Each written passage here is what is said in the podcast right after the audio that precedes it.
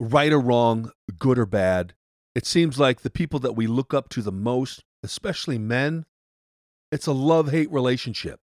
We love what they do, we love what they stand for, but there's certain things about them that we just hate. They get under our skin. Now, I'm not going to throw myself in that category, but I've had people say that about me, and that's where we're going today.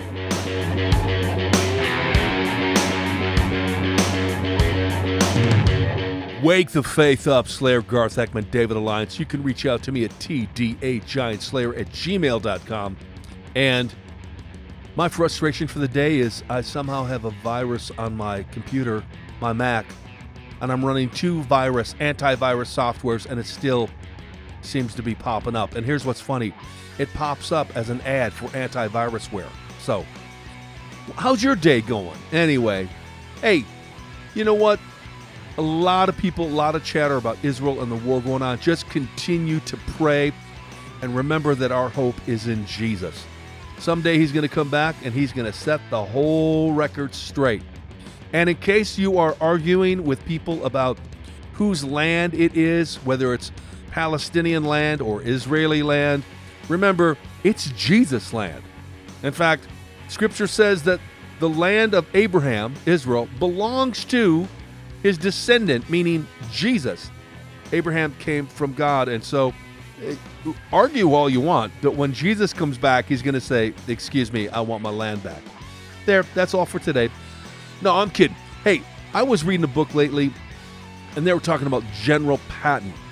Now, first of all, if you've seen any of the movies or read, much of what you hear and see about General Patton is really Hollywood and, and has been you know, socialized and blown out of proportion. Now, he wasn't an easy cat to get along with.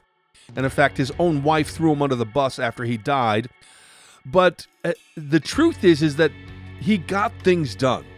When he was simply a cadet, still going through school, he wrote these five things out. Qualities of a great leader.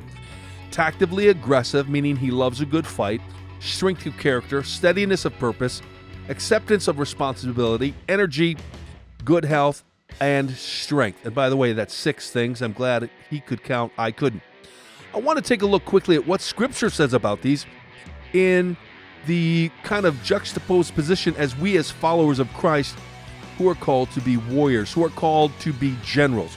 And you are, man, you are called to be a general, at least over your own family and probably over your own work, whether you're the boss or the owner or not. We walk as generals. But the first thing he said is that a great leader is tactically aggressive. It means they love a good fight. Ephesians chapter 6 talks about how we are in war. And having done everything to fight, we stand firm and then we keep standing firm, meaning we're still facing the fight. We don't turn, we don't run, we don't we, we don't none of that. We love the fight. We love the grind. We love getting up every day with problems and issues and finances being tight and kids arguing and the wife being upset and the church doing this and your neighbor doing that and your boss saying this. We love that because we're in the fight. So gird up, strap up, load up, step up, and step out. Be aggressive, knowing that you're called to be the general in that position as a fighter, and be aggressive and loving. Fight, in fact, for God.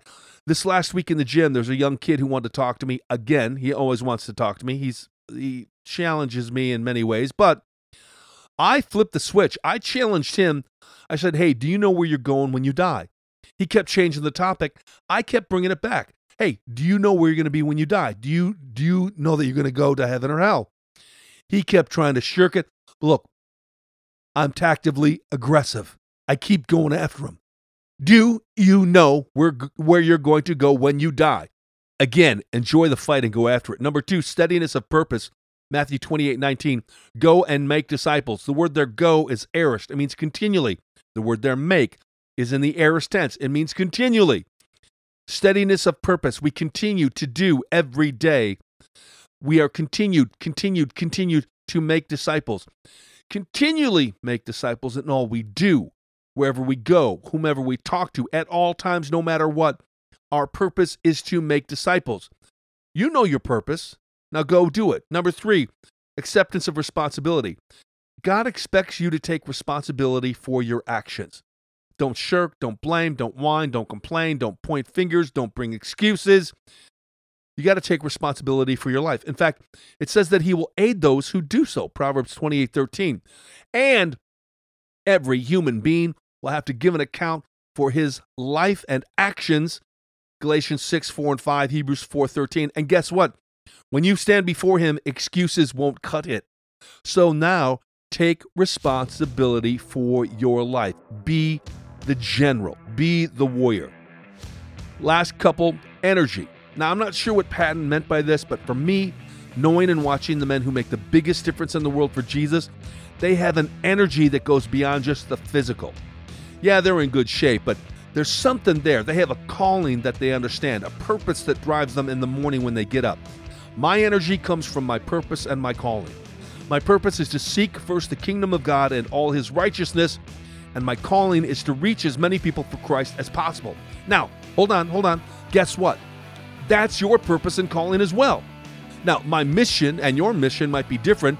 My mission is built around my place as a pastor, my time at the gym, in and around my network, and finally, to do this as an example to my family. But that's where I'm at. That's where I get my energy from. Good health and strength is next, and that's right out of 1 Corinthians 3 17, 16, and 17. Good health and strength. Our bodies are temples of the living God. What would you put into your temple? If you know that your temple, your church, is where Christ is going to come, what kind of pictures would you put in there? What kind of music? What kind of food? What kind of hobbies?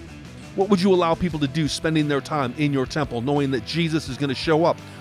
Well, that's you, buddy. That's who you are. You're the temple. So be very careful how you uh, build that temple, how you treat that temple. If you're going to eat just crap, if you're not going to exercise, if you're not going to take care of yourself, you are inviting God into a temple that is run down and shabby. You're like the slum lord of the temple. Don't be that guy. Remember, you are where Jesus is living.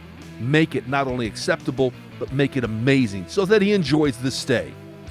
These are the qualities of a great leader as seen by Patton and understood through Scripture.